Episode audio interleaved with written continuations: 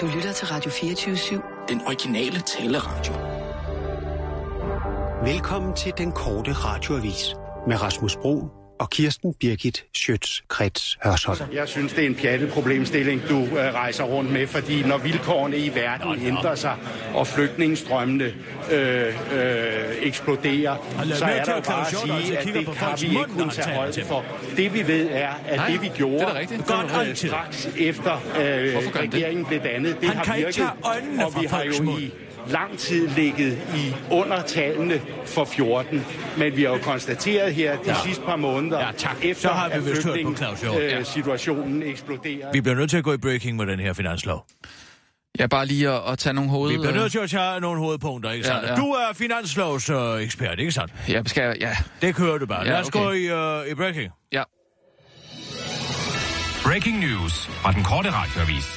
Her er Kirsten Birgit Schøtzgrads Hørsholm med sidste nyt. Venstre-regeringen har netop øh, udsendt deres finanslov for 2016. Og den synes jeg lige, vi skal tage et nærmere kig på med mig. Her har jeg vores finanslovsekspert, Rasmus Brun. Og Rasmus, hvis man kigger ned over hovedpunkterne på den nye finanslov, så ligner det jo unægteligt, at Dansk Folkeparti har fået gennemtrumfet en hel del, når man ser på altså sundhedsplejen og altså ældreplejen og alt det her. Det er jo deres kerneværdier. Hvor stor en del har Dansk Folkeparti haft, skulle have sagt her i den her? Ja, men det har jo været et uh, togtrækkeri frem og tilbage, og der har også været uh, nogle Ja, ja, stop i forhandling. forhandlingerne. Ja. Men de er altså øh, kommet frem til at have fået en rimelig stor del af uh, forhandlingerne her, vil jeg sige. Blandt andet er der jo altså uh, Sigurd Barrett, som er kommet på uh, finansloven. Det synes jeg er uh, en ret stor indrømmelse fra venstre side, som uh, Dansk Folkeparti har ønsket. siger du? Sigurd Barrett kommet på finansloven. Sigurd Barrett øh, er kommet på finansloven. Han skal altså lave noget musikalsk sjov med verdenshistorien. Det er altså den ultra-religiøse entertainer Sigurd Barrett, som har fået muligheden for at komme lidt bredere ud til befolkningen. Og det er han rigtig glad for. Har I hørt meget overrasket, men glad.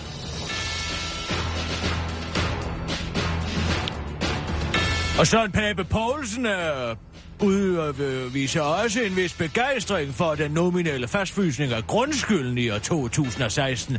Han siger blandt andet, at han ikke kan være i sin egen krop af glæde. Hvad, hvad, hvad, hvad, vil det egentlig sige for sådan en konservativ fyr som Søren Pape, han ikke kan være i sin egen krop? Jamen, der er jo det med de konservative, at de har jo ikke så mange punkter at holde sig til længere. De har kogt deres politik ned til tre punkter, som er Gud, konge og grundskyld. Og øh, der er det altså lykkedes dem at få fat i det her grundskyldselement her. Det er en stor sejr for de konservative. Og så kan man også, hvis man kaster blikket ned over listen af hovedpunkter, se, at Venstres øh, meget tætte forbindelse til erhvervslivet har givet udtryk i, uh, i den her og det, uh, næste års finanslov. Blandt andet nedsættelsen af den uh, meget dødelige og meget gi- giftige gas NOx. Afgiften på den gas, altså. Vi kan rigtig forvente, at både bilproducenter og industrien kan få skudt en masse af de her partikler ud i luften, som giver os alle sammen lungekræft og blodpropper i hjernen. Ja, men det er i hvert fald noget, der kommer forretningslivet til gode i Danmark. Og du har jo lige købt bil, Rasmus Brum. Det Hvordan har jeg. har du det med, at øh, Liberal Alliance er kommet i gang med en, øh, gennem en sænkelse af registreringsafgiften fra 180% ned til 150? Ja, Altså, kunne du måske have sparet 30% på din bil? det havde selvfølgelig været sjovest, hvis jeg lige havde ventet et par måneder med at købe men nu hvor det er gjort, så vil jeg sige, at jeg er rigtig godt tilfreds. Nå, nå. Ja, og så er der jo det uh, moderne kontanthjælpsloft, og mere om det nu i den korte radioavis, hvor vi gennemgår dagens nyheder.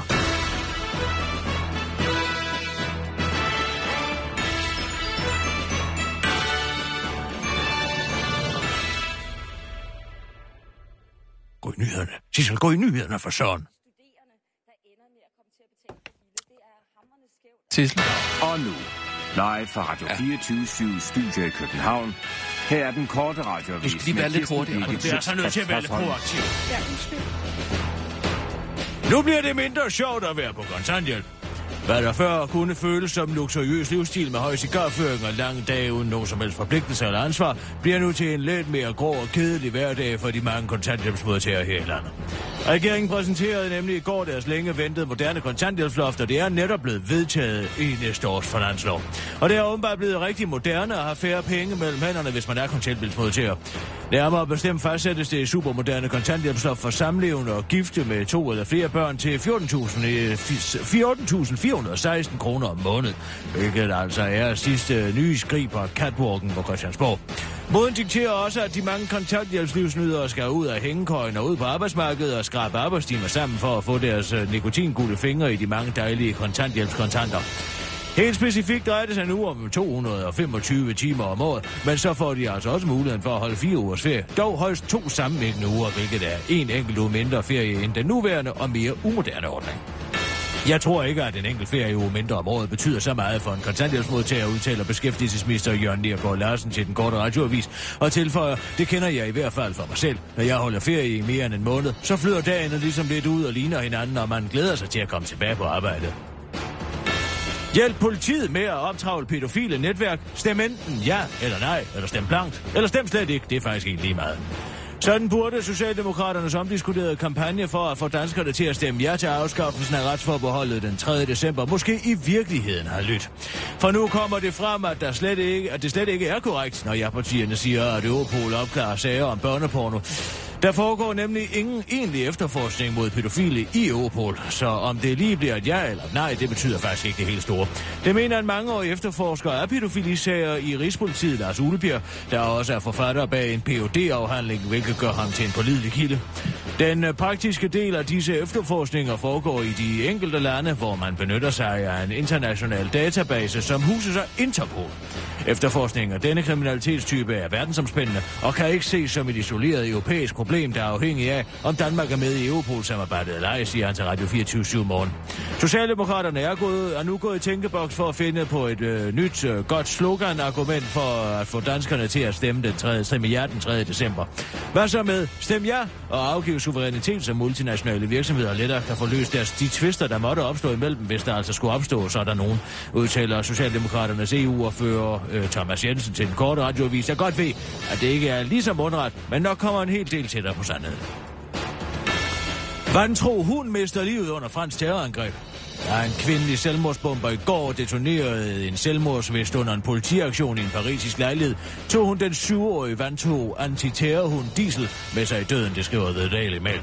Diesel, der var en glad belgisk hyrdehund, var på gerningsstedet for at opdage sprængstoffer i lejligheden for at beskytte de franske politibetjente, og mødte altså sit endeligt, da den kvindelige terrorist gik til angreb med en AK-47 for derefter at sprænge sig selv i luften. Historien går nu verden rundt på de sociale medier, akkompagneret af hashtagget Je altså jeg er en hund. Den korte radioavis holder nu et minut stillhed for Diesel, der har fået sit liv fra alle os andre vantro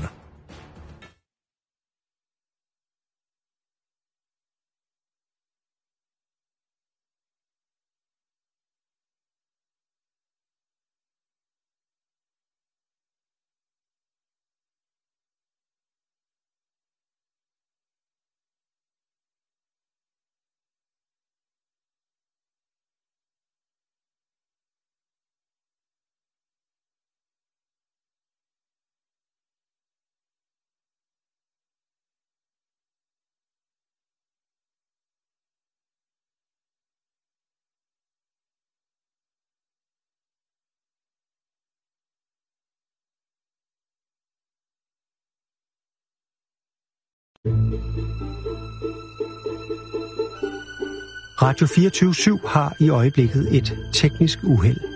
Vi arbejder på at finde fejlen og vender tilbage til det annoncerede program så hurtigt som muligt.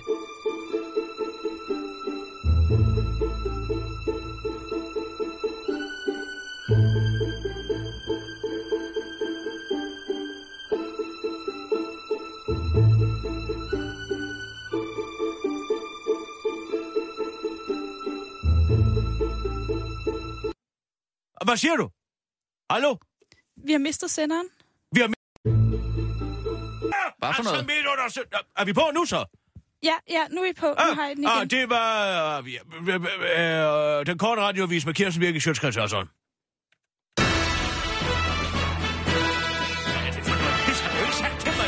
en et minut stillhed, eller hvad? Øh... Hvad var det? Hvad er det, der foregår? Sissel? Ja? Hvad, Øh, følg os lige igennem det her. Hvad var det, der skete? jamen, vi mistede senderen lige pludselig. Og så gik den på det der tekniske uheld der? Ja, Ah! det, Altså midt Nej. under et minut stillhed. Hvor, hvor lang tid gik der, før den, øh, den gik på teknisk uheld? 40 sekunder, tror jeg. Så var det Hold 40, ved ikke 40 engang, sekunder stillhed. for diesel. Helt ærligt. F- 40 sekunder stillhed, det er også okay. Hvorfor har du ikke sagt til dem derude, at vi holder en minut stillhed? Øhm, Jeg kommer hen til dig i morgen og siger, Diesel er død. Ja. Vi må holde et minut stillhed for den hund. Ja. Det er hunden og dyrene, der altid taber i krig. Det har Ja. altid sagt. Ja. Øh, jamen... Øh, Han er jo komplet, hun er jo omkring, komplet uskyldig, Diesel, ikke sandt? Jo. Hun har jo ikke bedt om at være en antiterrorhund, ligesom Blondie jo heller ikke havde bedt om mm. at være Hitlers hund, ikke sandt? Men, Men- den fik alligevel lov til at betale den ja. ultimative regning. Og det er det, jeg synes, der er noget svineri. Men det er vist en større proces, der skal sættes i gang. Altså, det var jo et, øh, sidste gang var det jo et EU-direktiv, der gjorde, at vi skulle øh, holde et minut stillhed kl. 12. Og det her var jo ikke et EU-direktiv. Så man skal var, have et EU-direktiv for at få lov til at holde stillhed for en hund? Ja, man kan ikke bare sådan komme og holde et minut stillhed, tror jeg. Altså, det har vi lige fundet ud af, det kan man så ikke. Altså, det er da noget forbandet svineri. Ja, det er da ærgerligt. Men det kan man altså Jeg ikke, kan fordi... ikke... Ja, jeg bliver meget rørt, når jeg hører, at, at dyr mister livet. Jamen, det er da heller ikke rart. Det er det ikke. Særlige hunde, Ja. med deres ubetingede loyalitet over for os mennesker. Ja, Altså, det... Au, hvor det irriterer mig, Rasmus. ja, Jeg gør det altså. ja. Det er også ærgerligt. Ja, det Hvad gør rigtigt. du? Hvordan reagerer du, da jeg kommer hen og siger, vi holder minut stillhed? Hvem taler du så med? Jamen, så skriver jeg det lige ned øh, på en blog ved siden af. Fordi der, der har jeg sådan en to-do-list, de ting, jeg skal. Så skriver jeg det ned. Og så går jeg Og hvad lige... så? Så smider du den direkte i skraldespanden, eller hvad? Nej, så går jeg øh, ud i teknikken og siger, at vi holder lige et minut stillhed på et tidspunkt. Men det, øh, det skal komme lidt længere fra oven, før det kan lade sig gøre rent teknisk, tror jeg. Ja, det er ærgerligt, men altså 40 sekunder er jo også godt. Nå. Er det godt nok, synes du? Ja, altså hvis man holder et minut stillhed for 129 døde, så kan man vel godt sige, at 40 minutter for en hund er helt okay. Jamen, hun har jo ikke nogen aktier i alt det her. Nej, men du kan godt se det, ikke? Ja, jeg har 129 altid- Det er mennesker også er derfor, jeg fattet så stor sympati for Sherry. Så går med sin sin hele tiden. Det må have været forfærdeligt for den hund. Ja. Alle de uskyldige dyr. Hvad er der egentlig sket med Shinshin? Det ved jeg ikke. Hun har skrevet en bog, tror jeg. Hvad er der sket med Sherry, spørger jeg. Åh, jeg savner den lille hund. Hvorfor får du ikke selv en hund? Fordi at man skal kunne give en hund 100% opmærksomhed. Og det kan jeg ikke, for jeg arbejder for meget. Men den dag, hvor jeg... Du vil bare tage den med på arbejde. Nej! Jo. Der sætter jeg grænsen. Det lover jeg dig for. Ja, jeg kan godt sige dig. Da jeg arbejdede på DR, øh, altså på nyhederne, ikke? Ja, Så, ja. så nogle gange, Ja. så kom Søren Ryge ind med Ja. ja. sin elendige køder. Og den rendte altid rundt. Altså, det er noget af det mest respektløse, man kan have. Det er at tage en hund med. Så tager man ejerskab over hele rummet. Hvad mener du? Ja, det der med at komme valsende ind med en hund på en arbejdsplads, det er blevet mere og mere moderne, ser jeg rundt omkring. Og så skal alle ligge under for, at man har fået en eller anden øh, hund, som uh, man selv synes er sød, bevares. Men det kan jo godt være, at andre mennesker ikke synes, den er så sød. Og så skal man altså, så, så, så tager man patent på rummet. Det ved, du, hvad, ved du, hvad Søren Ryges hund gjorde engang? Nej, Den skid på gulvet. Og ved Ja. du, hvad han gjorde? nej. Ikke en skid. Jamen, jeg siger da, jeg var rasende. Ja, hvad? Jamen, han, hans hund lavede på gulvet. Så øh, tør den ikke Og op, eller hunden kan jo ikke gå for det, fordi den skal jo være udendørs, ikke sandt? Den skal Ja, jo have mulighed for Jo, at jo, gå, jo. gå ud. Jeg, sagde, jeg kiggede på hunden og sagde, ved du hvad, det her, det er ikke din skyld. Så siger jeg, Søren, din hund har haft et uheld. Så siger han, nå. Så siger jeg, nå. Så siger han, ja, hvad så? Jeg siger, hvad så? Skal den høm hømmer ligge her? Ja. Siger han, jamen altså, jeg, jeg har ikke lige tid. Så tog jeg ham simpelthen i nakken. Ja. Ikke sandt? Ja. Og så pressede jeg hans hoved ned Nå, til hømhømmeren. okay. Og så sagde jeg, kan du så få fjernet den hømhømmer? Gjorde så forstod han det. Ja, så forstod han det, ja.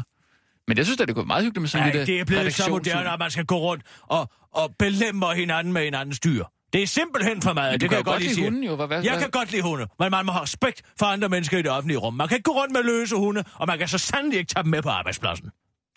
Hvad er det næste, at man heller ikke må have sutsko på på arbejdspladsen, eller hvad? Ja, det regner jeg da så sandelig ikke med. Må jeg se dine fødder? Jeg har ikke sutsko Nej. på, altså. Det kan jeg godt sige dig. Hvis du kommer herind i sådan nogle futter og tøffer rundt og slæber fødderne efter som en anden asiat, så kan jeg godt sige det. Så stopper vores samarbejde. Og hvis du nogensinde Okay. formaster dig til at komme herind med en hund på slæb, som du ikke har i snor, eller som ikke er i det yderst nødstilfælde. Hvorfor Ja. skal en hel arbejdsplads gå rundt og passe på andre menneskers køder? Har du set Christoffer Eriksen nogle gange, sutter på? Det nægter jeg at tro. Hold du bare op med, med, med det desperate forsøg på bagvaskelse. Det er jo, det er jo fakta. Fakta! Ja, han kan godt lide... Han møder jo tidligt nogle gange, fordi han har det der Sissel! morgen. Gå Ja. ud til Christoffer Eriksen og se, om han har sutter på. Det tror jeg ikke på. Det er ikke altid, han har Okay. det på. Man har det nogle gange. Du er så Fordi- fuld af løgn. Noget. det grønne monster har sat sig så eftertrykkeligt på din ryg og boret sine negle ind i dig. Bare fordi, at Christoffer Kirsten. Eriksen og jeg har et godt forhold til hinanden, så bliver du så jaloux. Er der, nogen, der, er der nogen, der tager patent på rummet, så er det fandme Christoffer Eriksen. Han kommer ind Det er om morgenen. dig, der går rundt og ifører fiser herinde, som om, at du Ej, ejer hele ej, det gør redaktionen. jeg i hvert fald ikke. Hvad er dog det for noget? Det, det kunne da aldrig drømme om. Nå, så det er ikke dig. Hvem Nej. er det så? Claus Kansel? Det er det ikke, for hans krop er som et tempel. Det kan jeg love dig for. Det har jeg selv set. Har du selv set det? Hvad Jeg, har du det, set? jeg abonnerer på aktiv træning. Aktiv træning? Hvad Ja. er det? Ej, jeg kan godt lide at se uh, sådan nogle blade. Det er jo ikke pornografi, men altså, det er uh, altså sådan nogle veltrænede mænd, som dyrker sport og træning. Det kan jeg jo godt lide at se på. Er så det jeg det? abonnerer på aktiv træning, og pup, så slår jeg op på midteropslaget. Så er Claus Kansel i gang med nogle yogaøvelser. Nå, okay. Ja, det har jeg Altså ikke fra set. morgenen. Ej, det er Ja. ja. faktisk en flot fyr. Jamen, det er han da. Det er han da. Og veltrænet. Veltrænet, ja. Lidt ja. senet, men det bliver de jo, de her Ja. yoga-hippier. Mm. De bliver meget senet i det. De er knap så Ja, det er den muskuløse. flotteste øh, figur, man kan få. Den får man altså ved yoga, vil jeg sige. Nej, det vil jeg ikke sige. Nå, det ved du ikke. Nej, det vil jeg ikke Nej. sige. Jeg kan lide alle former for trænede mænd. Ja. Jeg synes også, at superbrydere har Christoffer noget. Eriksen er i hvert fald ikke trænet. Åh, det er han. Nej, Jo, nej, det det er er han fandme ikke. Nej, det er han fandme ikke. Har du set, hvad for en bil han har fået? Nej, det har jeg ikke. Han har fået en op. Ej, Han spurgte løgn. mig, hvad for en bil skal jeg købe, så jeg Nej. køb op. ej, hvor er det bare løgn. Hold da kæft, den fedte røv. Ved du hvad, han kommer herind, og så ifører han så sutter. Så tager han avisen og smækker fødderne op på bordet, og så sidder han og gnasker en croissant. Og det er kun fordi, du ikke møder så tidligt, at du ikke kan se det. Men Hvad hvis skal man, det betyde? ja, du møder jo ikke klokken, øh, klokken 4, vel, når han møder, vel? Går du? Nej, men Nå, hvor Jeg har fanden i helvede ved du det så fra, kammerat? fordi jeg på et tidspunkt har været inde og se det. Du løber med rygter. Fordi, nej, Føj for søren. Og du kalder dig selv for journalist. de andre, Så de skal, løber du prøv at med de halve andre, vinde. Nej, det gør jeg i hvert fald ikke. Men de andre, de fortæller, at de skal hen og- feje de der croissantkrummer op fra bordet. Så ulækkert. Og sutsko, altså. Det kunne jeg sgu ikke finde på. Det kan jeg lige så godt sige med samme. Nej, hvor er du en fejser. Du er en fejser, er du. Altså, hvorfor kan... Nedgør andre for at hæve dig selv. Det kan... Fy for helvede. Har jeg ikke troet om dig. Hvorfor kan du ikke se det om Christoffer Eriksen, som Så alle kører andre vi kan med se? nogle nyheder, Der er Sissel. ikke Jeg nogen, der kan ikke at fordrage diskutere det her Maria mere. Dom. Så hold dog din kæft! Kør! Og nu, live fra Radio 24 7 Maria Dom, Maria, Maria Dom, Hun kan fandme heller ikke lide ham. Hun kan fandme ikke lide ham. Birgit Schøtzgrads Hasholm. Der er 23 timer og 17 minutter endnu. Nej, det er ikke titlen på den berømte Paul Dissing-sang, som hedder 25 minutter endnu. Men derimod er det opskriften på dagens information, der beskriver den tid, som Folketingets medlemmer har tilbage til at sætte sig ind i den 101 sider lange lovgivning, som handler om de 13 asylstramninger, som regeringen tirsdag blev enige øh, med Dansk Folkeparti, Liberale Alliance, Konservative og Socialdemokraterne om. Den handler om myndighedernes muligheder for at håndtere flygtningestrømmen til Danmark, og regeringen har altså besluttet at haste lovforslaget igennem. Det skal virkelig gå stærkt, hvis vi skal kunne slippe afsted med at gå på kompromis med menneskerettighederne, fortæller udlænding og integrationsminister Inger Støjberg til den korte radioavis og henviser til det kontroversielle punkt, der skal gøre det muligt at suspendere kravet om, at udlændinge skal stilles for en dommer efter 72 timer inden for 72 timer, og i stedet øh, kunne frihedsberøve dem på ubestemt tid. Det er upraktisk af helvede til, at udlændinge har sådan en irriterende basal ret, forklarer Inger Støjbøger til den korte radioavis. På spørgsmålet fra enhedslæsens Johannes Schmidt Nielsen om, hvor længe en udlænding kan sidde i fængslet, før vedkommende har ret til at komme for en dommer, hvis lovforslaget vedtaget, svarer Inger Støjbøger fra Folketingets ældrestol, så hurtigt som muligt. Det kan altså i fremtiden være en rigtig god idé at se på, om turen fra Syrien til Europa kunne gå udenom Danmark, hvis man som flygtning vil undgå at sidde og kukkelure på bestemt tid. Københavns Kommune udliciterer jobtræning til internationale udbydere. Hvordan får vi borgere på kontanthjælp aktiveret, sådan har politikerne spurgt sig selv i årtier, og Venstre-regeringen forsøgte at svare på det i går og i dag med finanslovsforslaget, og med svaret, det gør vi ved at skære i kontanthjælpen. Men jobkonsulent i Københavns Kommune, Pernille Dygter, mener, at løsningen skal findes et helt, helt andet sted.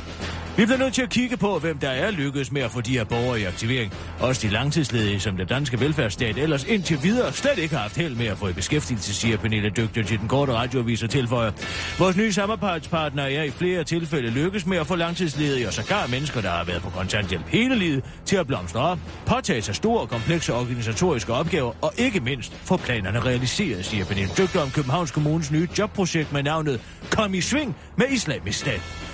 Aktiveringskurset tager nogle af de borgere, der er allerlængst væk fra det danske arbejdsmarked med på en inspirations overlevelses teambuildingstur til Mellemøsten på op til en måned, hvor efter de vender tilbage til Vesten og bliver sat til noget gruppearbejde, hvor deltagerne i celler op til fem personer skal lære at sætte sig mål, og også nå de mål, og også ødelægge de mål. Den korte radioavis har talt med 29-årige Mohammed Al-Shabaab fra Mjølnerparken, der glæder sig til at få en mening med livet igen. Jeg er en generations kontanthjælpsmodtager. Mine forældre sidder og glor på sig lidt tv hele dagen, og jeg har det meste af, jeg har fået det meste af min ungdom til at gå med at gå på gader og stræder og ryge has, mens jeg havde understøttelse. Så jeg glæder mig til at få noget at stå op til. Få lidt mere chubang ind i hverdagen. Ikke kun for mig selv, men også for mine medborgere, siger Mohammed Shabab til den korte radioavis. Den stærke tobak er blevet endnu stærkere. Den hash, man kan købe i Danmark, er blevet særdeles stærk tobak, det viser en undersøgelse, som Sundhedsstyrelsen netop har udgivet sin årlige narkotikarapport. Konkret viser resultaterne, at mængden af det aktive euforiserende stof THC, der er i hash, er blevet tredoblet over de sidste 20 år, det skriver Berlingske i dag. Det bekymrer Christian Lindholst, der er var leder ved Institut for Retsmedicin ved Aarhus Universitet, og som står bag analyserne af hashens sammensætning. Der er nogle andre virkninger og effekter i den her hash, som er lavet af forædlede cannabisplanter, hvor indholdet af de aktive stoffer ændrer sig lidt. Det er sket på en måde, hvor man mistænker, at risikoen for at pådrage sig en hashpsykose er blevet forøget, siger han til Berlingske og tilføjer til den korte radioavis. Vi blev opmærksom på problemet efter Jakob Holt over de sidste par år er blevet mere og mere fantasifuld. Og da vi så kiggede på indholdet af THC i hashen, kunne vi se, at det aktive stof er steget fra en koncentration på 8-13 procent i 2000 til hele 28 procent i 2014, siger han. Og forklarer, at med en koncentration på 28 procent, så kan brugeren altså komme ud i en psykose, hvor han påstår at have bygget hospitaler i Afrika, der slet ikke findes, eller har mødt oldgamle mennesker under en rejse til fremmede og fantastiske lande, siger Christian Lindholst til den korte radioavis. Den korte radioavis har forsøgt at få en snak med Jakob Holt om bivirkningerne ved det nye stærke has, hvad han har afslået interviewet på grund af en øh, travlhed i forbindelse med et interview og en fotoserie, han skal lave med en rigtig zombie, som han mødte til Halloween i Tivoli i sidste måned. Han er over 10 meter høj, siger han til den korte radioavis. Christian Lindholst er også bekymret for, at Manu Saren har pådraget sig en psykose ved rekre- rekreationelt hasnydelse under tilblivelsen af sin nye bog Manu, hvor den tidligere minister påstår at have mødt Indira Gandhi i Indien i 1988, selvom hun på det pågældende tidspunkt havde været død i fire år. Det var den korte radioavis med Kirsten Birgit Sjøtskrets. Hørsholm.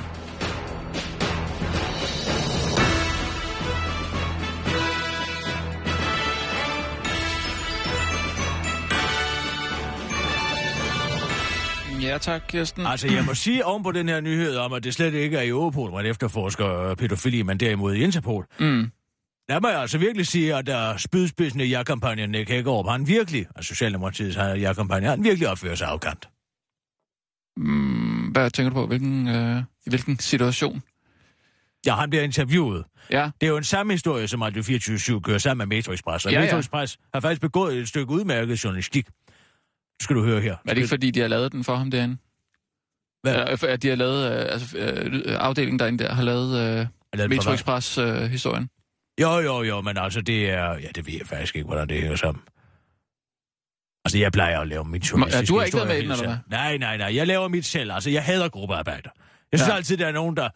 Uh, det, der, der, at det er have en kugle om benet at lave gruppearbejder. Mm. Og det må jeg altså sige, det har jeg synes lige fra begyndelsen. Nå. Hvorfor skal jeg tækkes? Hvorfor skal mit intellekt trækkes med alle mulige døgenægte, som ikke kan finde ud af deres arbejde? Og så skal, vi, så skal man stå der og præsentere noget arbejde, som man ikke selv kan stå inden for. Nej, det bryder jeg mig ikke om. Det bryder jeg mig simpelthen Du har aldrig lavet gruppearbejde med nogen, der var bedre end dig? Nej.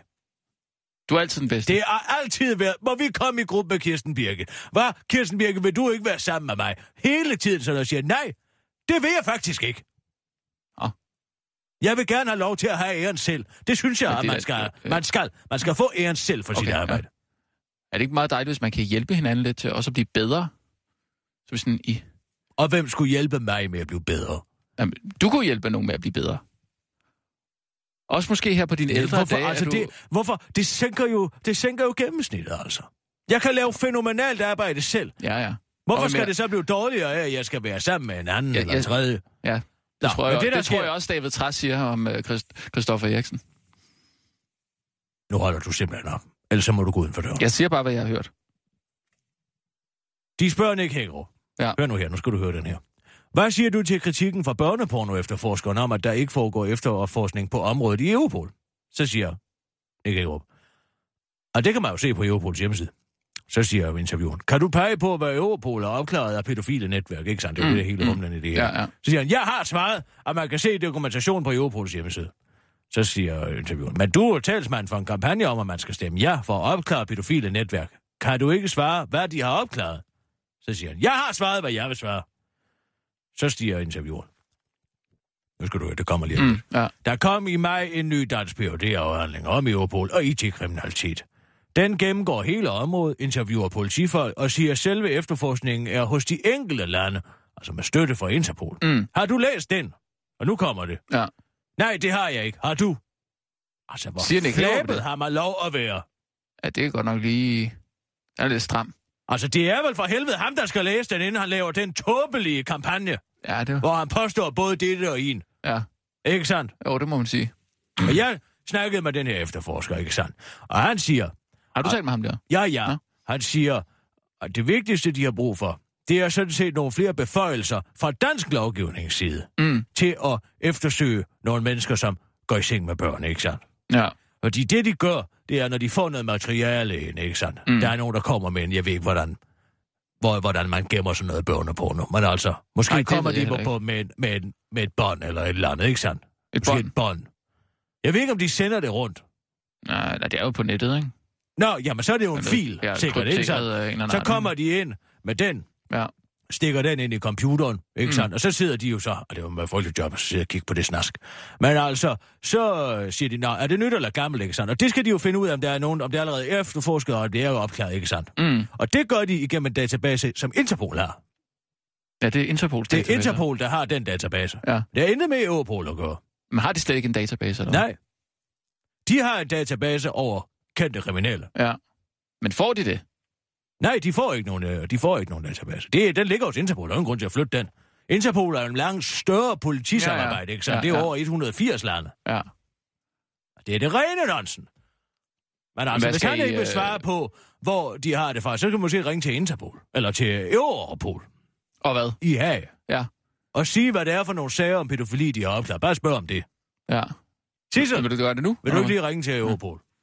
Det kan du tro. Hvad, skal, øh, har du tænkt dig at bruge det her i, øh, i skal kampagnen? da bare lige øre, altså, hvis han ikke vil svare. Mm. Ringer du til, til Haag nu? Ja, ja, til Haag, ja. Den Haag, som de kalder det dernede. Nå, de er sikkert gået så frokost.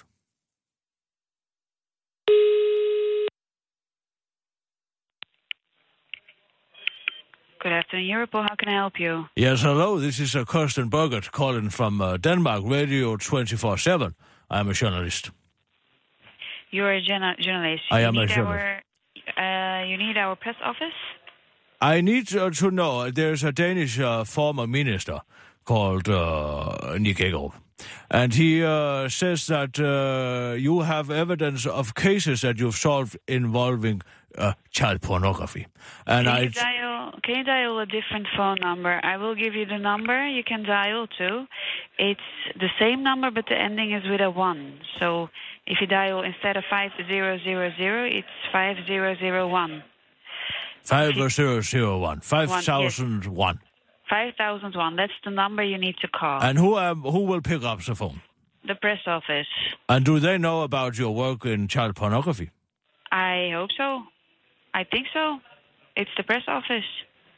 Okay. Well, if you say so, I'll try them out. You just try out, please. I think so because it's a press office. I don't know what they know, but that's, I I think they know more than uh, here. Where are you? Sorry, Where are you at? this is in uh, in the Netherlands. Yeah, I know, but which uh, which uh, department of Europol are you This- picking up the this- phone? This is the reception. Ah, I see. Well, Yeah. I will. You can't just connect me, maybe. Is that easier, maybe? You want to be connected? I can connect you. Just hold the line. I will, thank you. Ja, hvorfor gjorde hun ikke bare det? Ja, det ved jeg ikke. Jeg regner med, at man ikke gider at trykke til sidst. De har den samme her, som, øh, som de har, ikke? Ja, den er, den er international. Kan du godt lide Vi den? må håbe, at vi ikke mister den, hvis vi stemmer nej.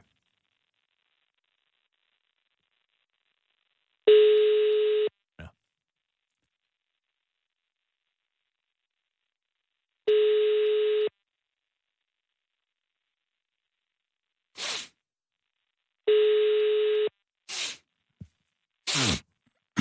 Ja, jeg har altså noget i bihulerne. Det har jeg. Skal du have noget toiletpapir eller noget? Nej, jeg tror ikke, det er noget, der kan blæses ud. Det er noget, der sidder der. Ja, det er som om, du er stoppet. Utrivin? Ja, jeg har haft et misbrug engang. Hvad? Jeg har haft et misbrug af nasespray engang. Nå, Det ætser en slimhinde op. Det er ligesom kokain. okay. Skal man da tage virkelig meget af det, skal man ikke? Ja, ja, det skal man. Men det vil jeg kunne næsten ikke gå i to minutter uden at sprøjte noget op i næsen på mig selv. Det lyder da ikke rart. Nej, det er heller ikke ret. Det er frygtelig vand, der er Notrivin. Værre end heroin. Ja, du skal bare, altså, hvad er det ikke sådan noget, øh, to til tre gange om dagen? Ja, men der for mit tilfælde var det 200-300 gange om dagen, altså. Nej, Jo, jeg var besat af at kunne trække vejret igennem men næsen. det smager jo forfærdeligt. Jeg har faktisk ikke kunne trække vejret. Ja, men indtil man får smag for det. Så du kan godt lide smagen til Og sidst? den der smager, når det lander ned på bagsiden af tungen. Åh, altså. åh, Ja. puha. Ej, Jeg får ikke lyst til den igen. Vi skal ikke tale mere om det, så Nej, Nej, begynder okay. jeg bare igen. Ja. Jeg tror ikke, der er nogen, der Den tager. bitterhed, den kan du altså ikke få andre steder. Der tror jeg, vi rører af. Vil du ikke lige være venlig og prøve det nummer, Sissel, som hun gav med et til sidst? Jo. Men det var det samme nummer, vel? Var det det, vi prøvede nu? Det kan vi jo ikke være sikre på, for vi er blevet stillet videre. Jeg kan ikke se, hvad hun har stillet dig videre til. Nej, fint nok, vi prøver det her. Eller så må vi tilbage til receptionen. Ja, det er vel et rimelig relevant spørgsmål for din nej-kampagne, går ud fra. Det er da et rimelig relevant spørgsmål, når det kan ikke råbe og siger, at man bare kan gå ind og se det på Europols hjemmeside, så må mm. de vel også kunne forklare, hvad det er. Nå, Cecil, prøv receptionen. Det er det samme træk, som man bruger herhjemme i Justitsministeriet. Bliver man også kastet rundt fra det ene ende til den anden, ikke jeg tror ligefrem, det er et trick. Ja.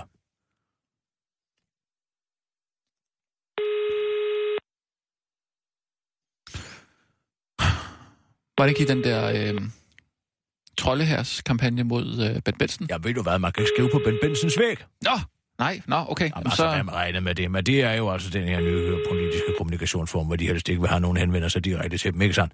jamen, Altså, så gå tabte slaget, eller hvad? Nej, fordi så havde de jo fundet noget, som man kunne kommentere på derinde, det her, og det gjorde de glimrende stykke arbejde. Nå, man kan godt kommentere på. Ja, nej, selvfølgelig ja. Det kan Men man, man gøre. kan bare ikke slå noget op på Ben Benson. Ah,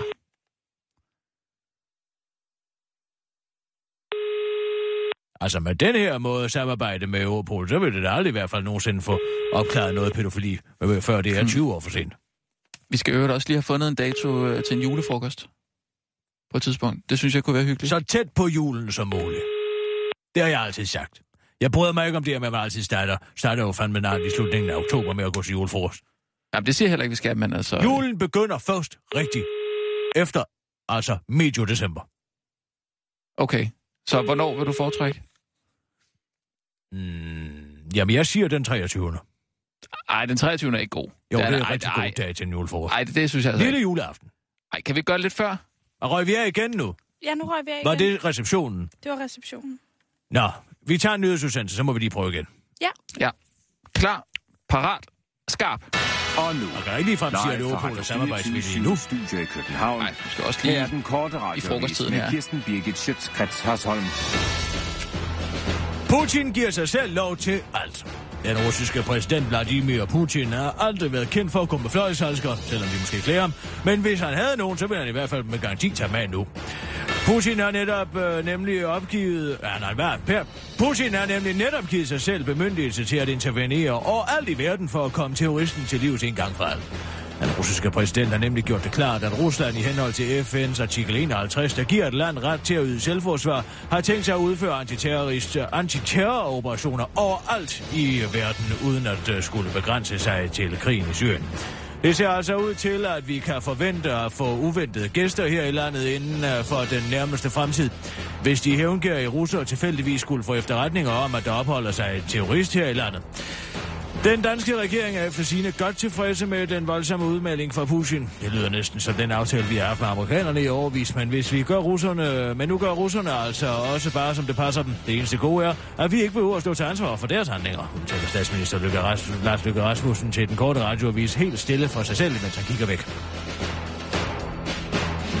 Nyheden om nigeriansk professor, der, står, der påstår at have bevist Riemann-hypotesen, går verden rundt. BT, Daily Mail, The Independent og en håndfuld andre medier bringer i dag nyheden om, at den nigerianske professor på det føderale universitet i Oye Ekchike i Nigeria, Dr. Opeyemi Enoch, har, løft, øh, har løst et af de såkaldte årtusinde problemer fastslået af Clay Mathematics Institute i år 2000.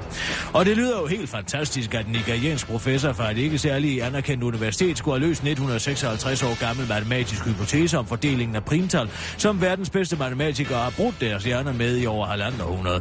Og det er det muligvis også, for Dr. Obiemi Enoch har bare påstået, af han. Der er ikke øh, noget egentligt bevis for, at Enoch har bevist, at alle ikke-trivielle nulpunkter i Riemanns zeta-funktion er komplekse tal med en reel del på en halv, som hypotesen siger, og øh, som altså giver løseren af problemet en pengesum på 6,5 millioner kroner.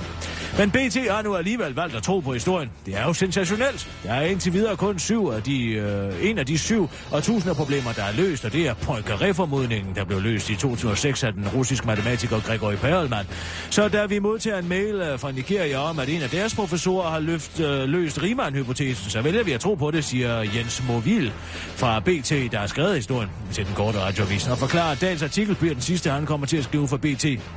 Jeg har sagt op. Jeg har sagt, de kan rende mig. Det viser sig nemlig, at jeg har en rig slægtning i Nigeria, der er død, og jeg bare skal overføre 30.000 kroner til en konto dernede for at få pengene udbetalt. I'm rich, baby, afslutter Jens Møgvild til den korte radioavis. Hvis du selv ønsker at undersøge validiteten af Enochs påstand, kan du bruge søgemaskinen Google. Det tager op mod to sekunder. I Danmark er undtagelsestilstand en by i Frankrig. Danmark kan ikke gå i undtagelsestilstand, hvis uheldet skulle være ude, og der pludselig kommer en naturkatastrofe, et terrorangreb eller måske eventuelt en krig i landet. Danmark ville altså ikke kunne indføre undtagelsestilstand ligesom Frankrig, hvis vi bliver ramt af terrorangreb, det mener professor i forfatningsret Jens Ilo Rytter fra Københavns Universitet. Det nærmeste vi kommer er forsvarslovens øh, paragraf 17. Efter den kan man i tilfælde af krig og lignende forhold aflytte folks kommunikation uden dommerkendelse, siger Jens Hele Rytter til Christi Dagblad. Og tænker ikke over, at man i så fald øh, skulle tro, at Danmark havde været i undtagelsestilstand de sidste 10 år. Men nu forklarer tidligere den tidligere operative chef for politiets efterretningstjeneste og evige sandhedsvidende Hans Jørgen Bonniksen, at der heldigvis er en mulighed i den europæiske menneskerettighedskonvention, hvor man faktisk kan fravige de generelle menneskerettigheder, hvis det skulle blive nødvendigt under krig eller anden offentlig faretilstand, der truer nationens eksistens, øh, udtaler Bonniksen til Kristelig Dagblad og forklarer, at øh, det, var, øh, det var det Storbritannien gjorde i 2004, da man internerede flere mistænkte uden nogen på nogen måde er tilstrækkelige med beviser mod dem. Den korte radioavis har været smut på gågaden i Holbæk for at høre, hvad den almindelige dansker siger til, at vi ikke kan indføre undtagelsestilstand, men til gengæld har mulighed for at fravige menneskerettighederne, hvis uheldet skulle være ude. Det er da rart at tænke på, synes jeg. Man øh, skal aldrig være for forsigtig. Det er også derfor, jeg altid bruger pengekatten, når min mand og jeg rejser rundt i udlandet. Nu var vi fx i Italien sidste år. Dernede har de jo lange flere fingre. Ja, jeg ved godt, man ikke må sige den slags, men det har de altså. Nå, men vi fik desværre stjålet vores kamera, men det var nu ikke på den rejse. Det var det år, vi var i Malaga. Det var min mand Jørgen, der havde det om halsen, men så pludselig var det væk. Jeg spurgte, om han havde glemt det i bussen, men det mener han ikke, havde. Så det er da uhyggeligt at tænke på, at de er blevet så gode til at stjæle. Nej, så jeg synes, at det er fint, at politiet gør, hvad de kan for at stoppe den slags, udtaler den helt almindelige dansker til den korte radioavis på gågaden i Holbæk. Det var den korte radioavis med Kirsten Birk i Sjøtskreds Hørsholm.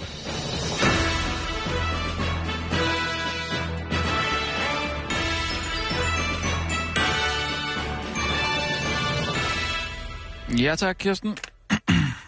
Ja, det er godt. Vil du ikke lige prøve at ringe til Europol igen, Sissel? Jo.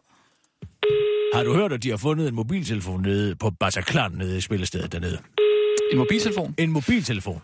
Nej. Og det interessante er, ja. det er det her, ikke sandt? Altså man bruger hele tiden de her terrorangreb til at underminere borgernes rettigheder og lave overvågning og sådan noget. Ja. Og, ja, altså i foråret, der, ind, altså, der, der gennemførte Frankrig jo en af de mest vidtgående overvågningsakter overhovedet, altså mm. antiterrorovervågning. Man må overvåge realtid, alle telefonsamtaler, alting hele tiden, ikke sandt? Ja, ja. Men det interessante, man så har fundet på en af terroristernes mobiltelefon dernede, det er, at hele terrorangrebet er planlagt via ganske almindelige sms'er. Nå, hold da kæft.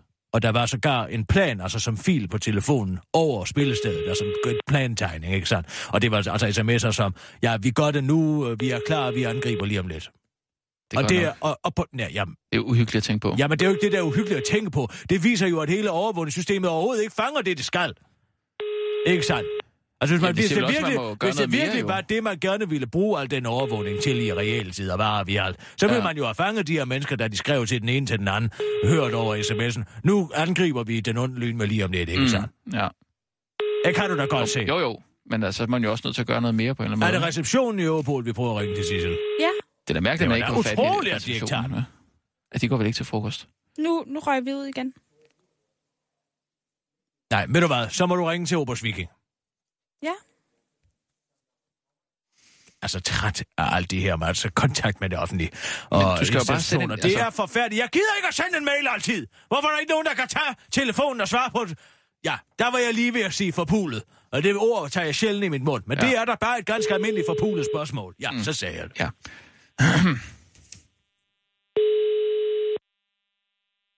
Det er jo bare lidt sådan, det kører. Oberst Viking. Ja, goddag, Oberst Viking. Det er general Birgit. Ja, du må Ej, undskylde, jeg er i dårlig humør, og Opol tager ikke telefonen.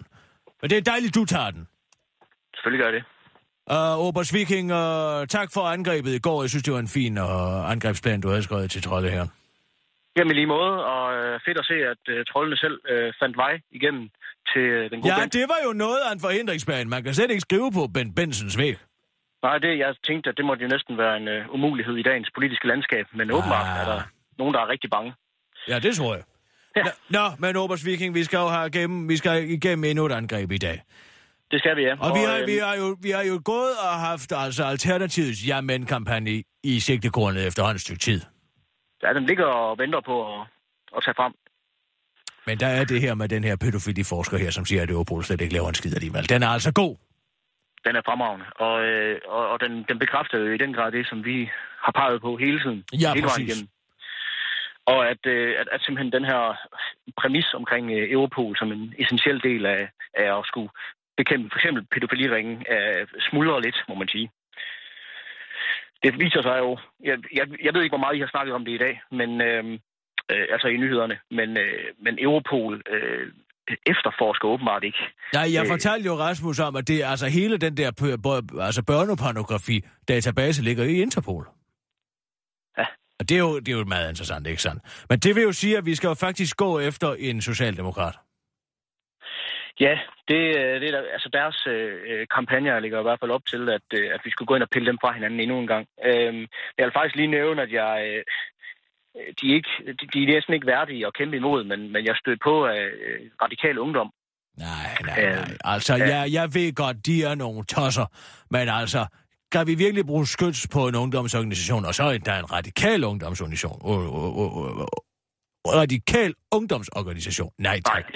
Nej, nej, nej, det er jeg helt enig med dig i, jeg synes bare, det er rystende, at, øh, at, at det allerede starter der. Øh, og det, som ryster mig allermest, det er, at de skriver ind på deres øh, hjemmeside, at øh, eller de indikerer, at de har haft succes med den her begejstrede børnelokker-kampagne, fordi den har fået opmærksomhed, og nu kan de så gå ind og debattere. Hvilket jo viser, at de i den grad bruger de her skræmme elementer til at få opmærksomhed. Mm. Øh, og det bekræfter i hvert fald mig i, i noget af det, som er galt med, med, med det nuværende øh, repræsentative demokrati, hvis man kan sige det sådan. Ja. Ja, men det er nemlig det, fordi altså, øh, for, altså politikerne burde jo lave oplysning, og ikke ja. vildledning. Ja, og det er det, de gør. Og det er som om, de øver sig allerede fra, fra ungdomsorganisationer i ja, at lave Ja, ja, ja, ja. Det kan du være helt sikker på. De sidder dernede ja. og, og prøver at stikke den ene skræmmekampagne efter den anden sammen. Men, men man altså... bliver bare lidt rystet, ikke også, general? Man jo, jo, men altså, nu har vi også været fattet. Ja. Ikke? Eller ikke ryste på hænderne. Hvad siger Stratego-spillet om en god, øh, om en god socialdemokrat at tage fat på her? Fordi Nick Rækkerup har jo fået drag over nakken, og han svarer ikke på en skid. Ja, og vi angreb jo faktisk også øh, Mette Frederiksen. Jeg synes måske, at, øh, Altså, jeg vil jo egentlig gerne op i, op i rangstigen. Jeg vil egentlig godt op og, og ramme øh, en af de øverste Mm. øh, på stigen. Øh, så jeg vil, jeg vil pege på en, en Mette Frederiksen igen. Du tager Mette Frederiksen en gang til. Mm. Men så, så lad os gøre det i dag, men vi skal altså videre til Alternativet snart. Ja. Men altså, må jeg lige spørge om noget? Altså, de, de, de svarer jo aldrig. Nej, men det er jo det at gøre opmærksom på det. Det, som hele troldeherrens funktion er jo netop, at når man går ind på Mette Frederiksens side, så ser man et hav af beskeder med folk, som er kritiske. Ikke Mm, sandt? Så er det jo. første, man får øje på, er ikke sådan noget rygklapperi. Nej. Det er jo det, der er formålet. Det er jo derfor, at øh, de politiske partier bruger deres egen trolde her til præcis det samme, ikke? Mm. Jo. Obers Viking, vil du ikke øh, lige øh, skrive nogle ord, fatte nogle ord sammen omkring det, og så sende det Det til kan mig, du tro. så sender Jeg har, jeg også lige, jeg har faktisk også en idé, jeg godt vil dele med dig. Ja, Øhm, nu sendte vi en rigtig fin mail ud i går, Ja. øh, hvor der også var link til, en, til hvad skal man sige, de succes øh, cases, vi har haft. Og man, man kan se, at vi ligesom er, har, har en effekt ude i landskabet. ja, ja. Og øhm, jeg tror, der er god morale i trolde her lige nu. Og jeg er ret sikker på, at vores trolde er øh, kapable, er i stand til at, øh, at sælge budskabet og øh, den vigtighed i den her kamp til deres øh, nære venner, som også, øh, øh, hvad skal man sige, er, øh, er Måske kan potentielle. være tvivlere. Ja, lige præcis. Tvivlere, øh, nej, siger, som måske ikke er, er engageret endnu, men ønsker at være det. Jeg tror, at der er en masse lavt hængende frugter, som vi kan gå ud og, øh, og hente derude via vores eksisterende trolde her. Så du siger, at de skal, altså, vi skal sætte en værvekampagne i gang fra synes troldeherren til deres nærmeste. Det er en meget Øh, god idé. Ja, og det, jeg synes, vi skal inkludere det i vores, øh, vores kampmail. Øh, Kan det ikke hurtigt blive sådan noget... Hold nu op, Rasmus. Det kan bland hurtigt blive sådan noget prædiken der, kan det ikke? At, at, Jo, men altså, det er jo sådan, at det viser jo netop, at meget af de her øh, afstemninger, de bliver afgjort ved, at folk influerer hinanden indbyrdes, ikke sandt? Jo, og Rasmus, du skal tænke på, at vi har jo en, en meget lødig, øh, velformuleret trolde her. Ja. Så jeg tror godt, at vi kan gøre det på en god og fornuftig måde, så vi får folk over, uden at værve dem med, på usmagelig vis. Vi kan Ja, okay. Ja, I, I kender godt det der med, at man har en eller anden ven, som går utrolig meget op i et eller andet. Han sidder bare og plapper løs. Som Nå, siger, "Åh, ja, ja, men altså, vores trolde er jo meget socialt intelligente mennesker. Præcis. Og det, jeg, jeg, jeg har ro i maven over, at vi godt kan, kan værve på en god, fornuftig måde, så at de nye trolde, vi får også, øh, øh, besidder en, en vis øh, intelligens og øh, overlegenhed. Ved du hvad, øh, det, er, det, det er helt fint, lad os gøre det. Vi bliver altså nødt til lige at sende nogle nyheder nu, Obers Weekend. Ja, det gør vi. Så vi, vi snakkes ved. Hej, hej. Ja, det gør vi. Hej, hej. Nyder. Ja, tak. Klar. Parat. Skarp. Og nu, live fra Radio 24 Studio i København. Her er den korte radiovis med Kirsten Birgit Schøtzgrads Hasholm. Den korte radiovis bringer en advarsel til alle baconglade danskere, der har fundet listeria i et parti bacon fra Nørbak Foods i Vejle. Virksomheden Nørmark Foods AS har i forbindelse med deres egenkontrol fundet livsfarlige listeria, bakterie Listeria monocytogenes i et parti røget bacon. Virksomheden har derfor valgt at tilbagekalde produktet, skriver Fødevarestyrelsen i en længere pressemeddelelse på deres hjemmeside. Listeria-infektion er en fødevarebåren sygdom, der skyldes infektion med bakterien Listeria monocytogenes. Infektionen viser sig som regel som blodforgiftning eller meningitis hos personer, der har nedsat immunforsvar på grund af høj alder, anden sygdom eller graviditet. Pakkerne øh, med bacon er solgt i korbutikker over hele landet. Det drejer sig om Fakta, Lokalbrusen, Dagligbrusen og hjemme. Fødevarestyrelsen anbefaler, at man kasserer produktet, eller som minimum leverer det tilbage til butikken, hvor det er købt.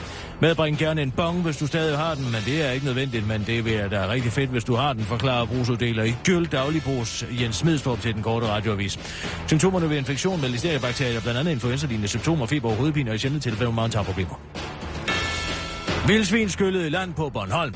Kadaveret fra et vildsvin er skyllet i land og ligger nu i strandkanten nord for Hasle. Det fortæller Paul Jørgen Hvideslet fra Nordvang på Tejlkorsvej, som har gjort øh, det noget usædvanlige fund til Bornholms siden. Vildsvin er meget almindelige i det sydlige Sverige. Desuden lever de fortrinsvis i skovområder i Centraleuropa, i Middelhavsområder og i det sydlige Asien. Men den her er med al sandsynlighed fra, fra Sverige. Så kommer den korte radioavis her og bringer den 12. del af de originale amerikanske billeder af Jacob Holt. Del 12. En hjemmedag.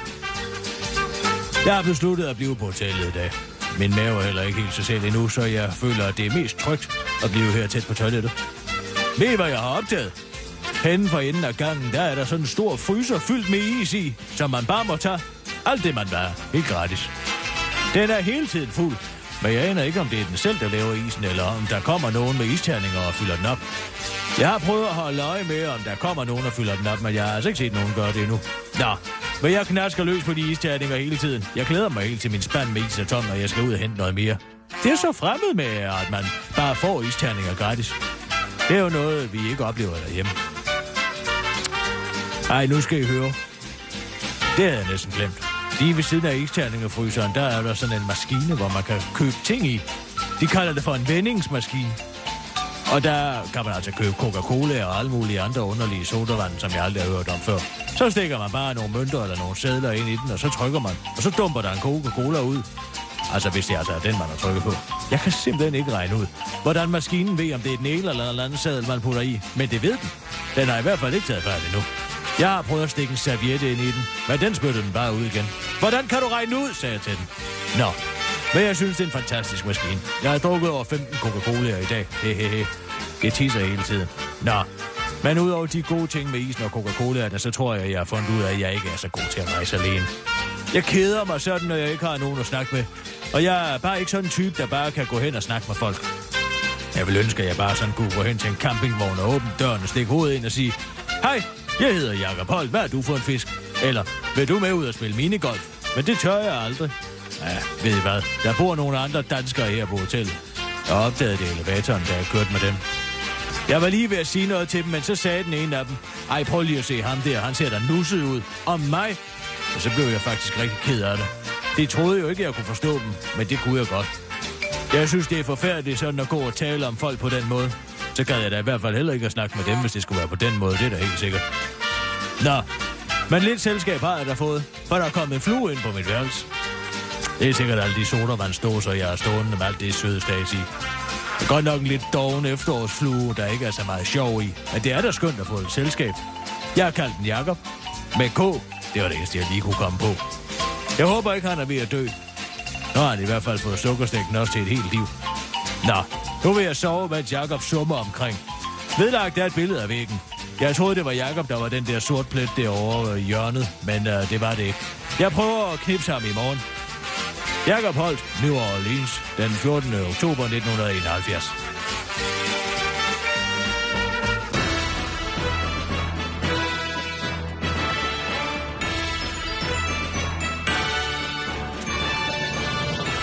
Ja tak, Kirsten. Så er vi ude. Skal vi prøve lige at stikke hovederne sammen angående den der julefrokost? Jamen, jeg har jo sagt, hvornår jeg gerne vil holde julefrokost. Jo, men kunne vi gøre det en anden dag end lige den 23. Jeg synes, Hvorfor? Fordi det er dagen en før jule- oplagt jule, julefrokost. Det er dagen før Så får du både frokost, og du skal ikke lave så meget til aftensmad. Og når man så kun har spist øh, frokost og ikke aftensmad, så bliver man rigtig godt sulten morgenen efter. Jamen, det passer lidt dårligt med familien. Hvad foreslår du så? Jeg foreslår... Nu skal Hvorfor er der se. altid mennesker med børn, der skal bestemme, hvornår man skal mødes? Ej, slap Jo, det er altid jer, som har på det eller andet prerogativ, I har, hvor I bare kan gå ud og sige, nej, men jeg har skidt en unge ud, og derfor så vil jeg gerne mødes på lørdag. Nej, men det skal jo koordineres, og man skal jo lige få det til at fungere derhjemme også, ikke? Hvad siger du så? Øh, jeg siger, hvad med... Hvad med den 12. Lørdag den 12. Sissel, kan du det der? Øh, det tror jeg godt, jeg kan. Jeg kan ikke det. Hvad skal du? Jeg skal ud og drifte med Jason. Mm.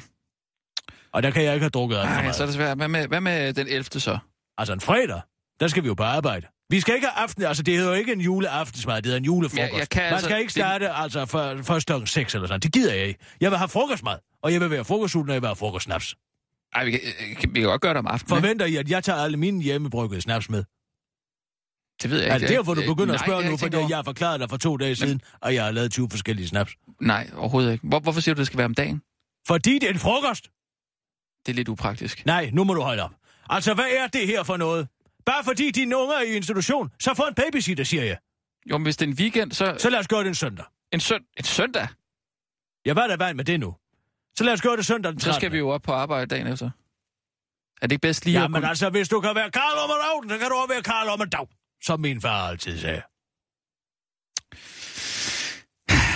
Er det altså... En søndag? Søndag den 13. Det lyder også godt. Søndag den 13. Hvor skal vi gøre det hen? Har du et sted at bo, Sissel, eller er du hjemløs? Nej, jeg har lige fået et sted at bo. Hvor stor er den? Jeg tror, den er 50 Nej, det går ikke. Hvor mange kvadratmeter har du, Rasmus? 80. Nej. Så gør vi det hjemme hos mig. Er det rigtigt? Ja, så ligger jeg hus til. Så kan jeg også, øh, jeg kan bruge øh, den ene stue. Til hvad? Ja, så kan jeg bruge den ene stue til jer. Skal du ikke selv være der, eller hvad? Jo, jo, men altså, så, så øh, hvis der skulle stå noget rod eller noget derinde mm. efterfølgende, så behøver okay. jeg ikke at bruge min rigtige stue Men på behøver det. det at være en søndag? Det bliver søndag den, den 13. Og nu gider jeg ikke diskutere det mere. Jeg lægger hus til, og du må få noget snaps af mig. Og så hold kæft og vær glad.